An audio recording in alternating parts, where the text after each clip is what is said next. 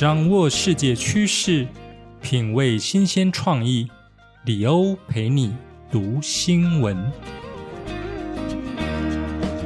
Hello，大家好，欢迎来到第二十五集的李欧陪你读新闻。我是李欧，今天是二零二一年十二月二十五日，祝福各位听众耶诞节快乐，同时诚挚的邀请您与我一起关心身边发生的大小事。首先进入第一个单元——国际快线。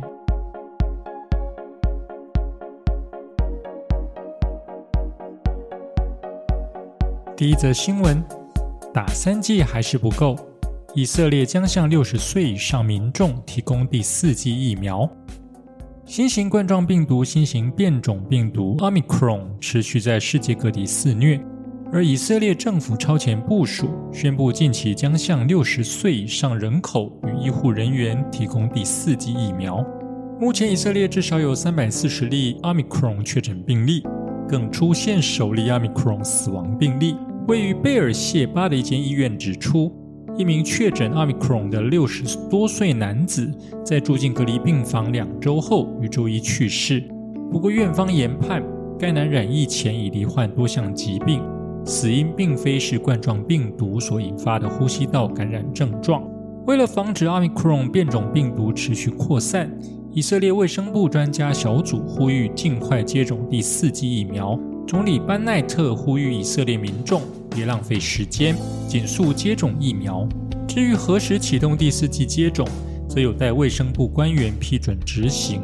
除了扩大接种，以色列本周也扩大旅游禁令。包括美国、德国、意大利、土耳其及加拿大等，公务员出勤率也被批准可以减少百分之五十，鼓励公务员在家远端工作。呃，世界卫生组织秘书长谭德赛啊，他在日前才说，希望可以在二零二二年终止新冠疫情。问题在于。各国承受锁国所带来冲击的耐受度，是不是真的能够撑到疫情结束的那一天？反过来说，当各国在锁国与解禁之间徘徊不定时，是否也意味着要依赖接种疫苗来终结疫情？恐怕还是天方夜谭啊！第二则新闻：为遏制中国野心，德国军舰不排除通过台海。回违近二十年后，德国布兰登堡级巡防舰巴伐利亚号十五日驶入具有主权争议的南海海域，成为自二零零二年以来首艘穿越南海的德国军舰。德国海军督察长薛恩巴赫二十一日表示，德国正规划二零二三年加强印太地区的军事部署，包括在派出两艘军舰巡弋南海，未来不排除会有德国军舰通过台海。美国透过穿越台海作为对抗北京的主要方式。随着北京加强对台军事威胁以及企图巩固南海控制权，也有越来越多美国盟友开始通过这条航线。近年来，加拿大、法国、澳洲及英国军舰都曾通过台海，引发中国抗议。最近一次是在九月二十七日，英国皇家海军罕见派遣巡防舰“尼奇蒙号”通过台海。巴伐利亚号二十日抵达新加坡樟宜海军基地访问，将在当地靠泊十六天，让舰上官兵度过耶诞与新年假期，然后启程返国。徐恩巴赫也在同日到访，拜会新加坡国防部长黄永红，就德国扩大参与印太事务和强化安全合作议题进行交流。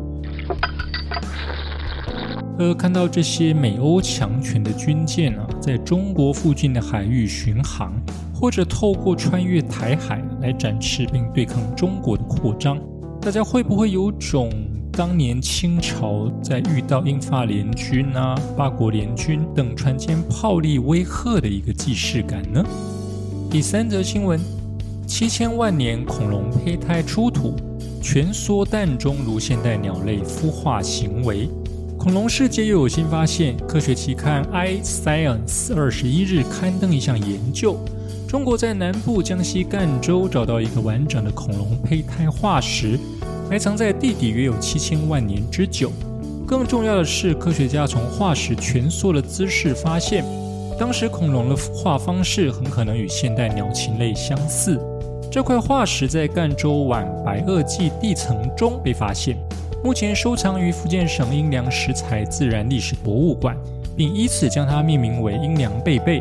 参与研究的加拿大学者泽列尼茨基表示，他钻研恐龙世界二十五年来，从未看过类似化石，因为幼年恐龙骨骼小又脆弱，很少能完整保存下来。阴凉贝贝属于窃蛋龙科，是一种没有牙齿的小型兽脚亚目恐龙，最大只会长到二至三公尺。而此化石是个即将孵化的胚胎，从头到尾全长二十七公分，蜷缩在十七公分的蛋壳中，头部贴近腹部，两侧为角。这种姿势与现代鸟类的胚胎相似，以前从未在恐龙中发现。研究人员指出，胚胎蜷缩的姿势是由中枢神经系统控制的行为，对孵化成功与否相当重要。这也代表现代鸟类的孵化行为其实最早是从它们的恐龙祖先演化而来。研究也推测，阴凉贝贝有六千六百万年至七千两百万年历史，当时可能是被涂来的土石掩埋，才保护它免受食腐动物的侵害。呃，鸟类祖先源自于某种恐龙这样一个概念，在动物学界似乎有正反不同的论证。有学者认为，鸟类最关键的特征在于羽毛，羽毛是身为鸟类的必要条件，与鸟类的成功飞行的起源有关。但后来也在恐龙化石中发现啊，某一些恐龙其实也有羽毛，不过这些恐龙却不会飞。所以，恐龙真的是鸟类的祖先吗？接着进入下一个单元，熟悉的本土味。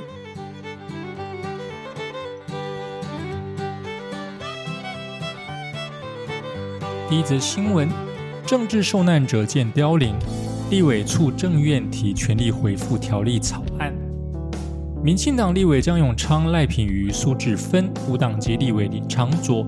与政治受难者团体联合工作小组二十二日共同在立法院召开记者会，提出许多政治受难者被剥夺生命财产，将其权利回复才是真正的正义。受难者逐渐凋零，转型正义有时间压力。行政院应紧速将政治受难者权利回复条例草案送立法院审议。促进转型正义委员会七日间曾表示，五月十一日已函送行政院促转条例部分条文修正草案，给予当事人确认行政不法的证明，并提出威权统治时期国家不法行为被害者权利回复条例草案。若通过后，被害者或家属就可以向国家请求赔偿。江永昌指出，现行促转工作是还原历史真相，但将当年被剥夺的自由、财产、性命做到权利回复，才是真正的正义。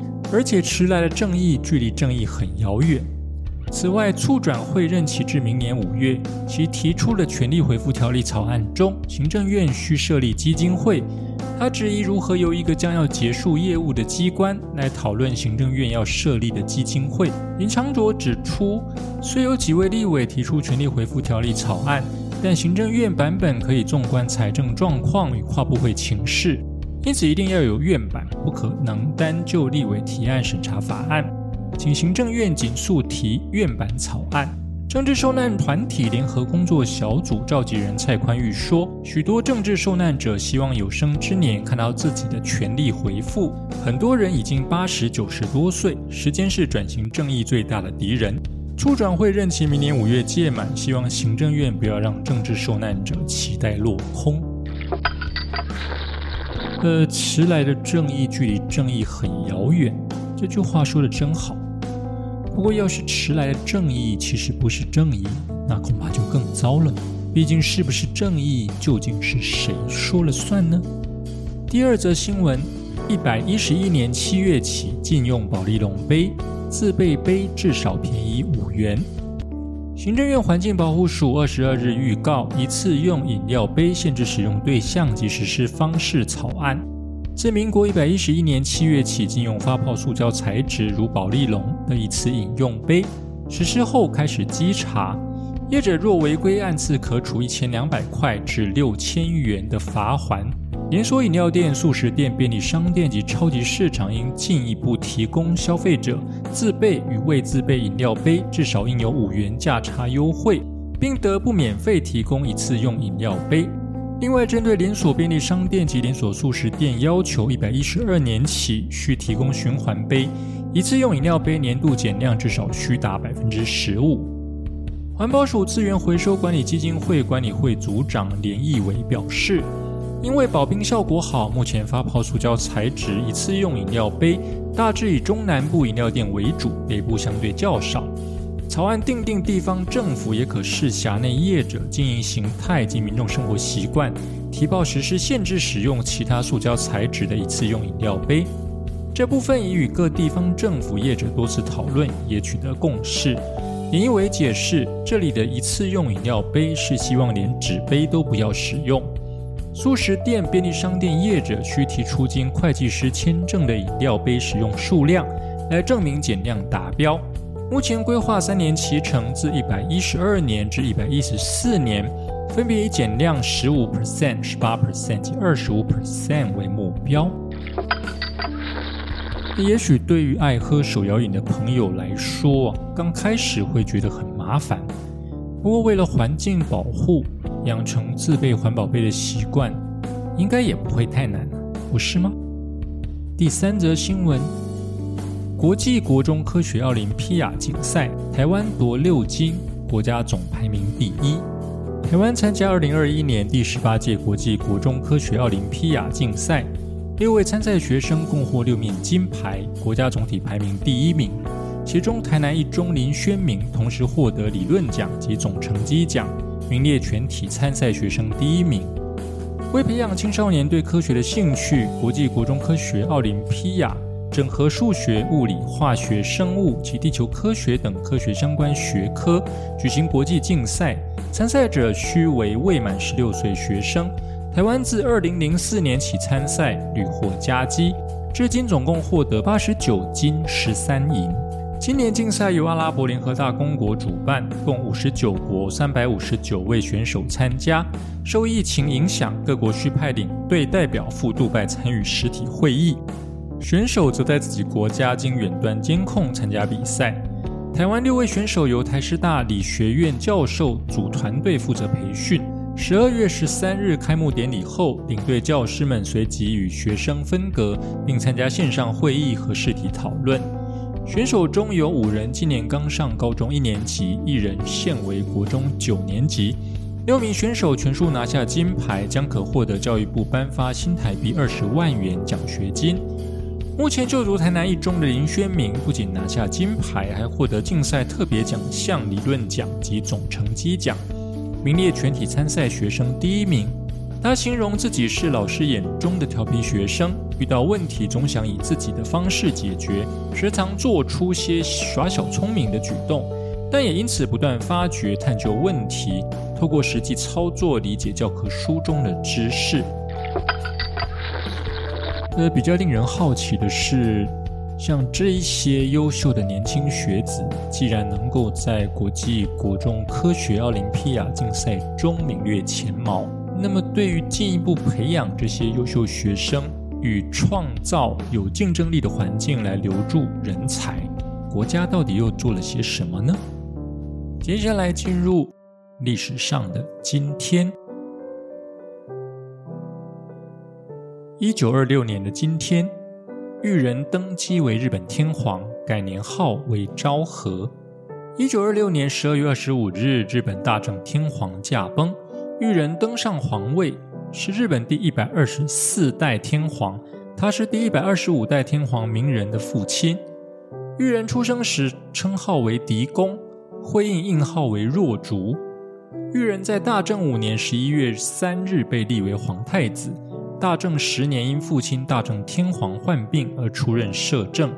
大正十五年继位，以上书中“百姓昭明，协和万邦”一句改元昭和。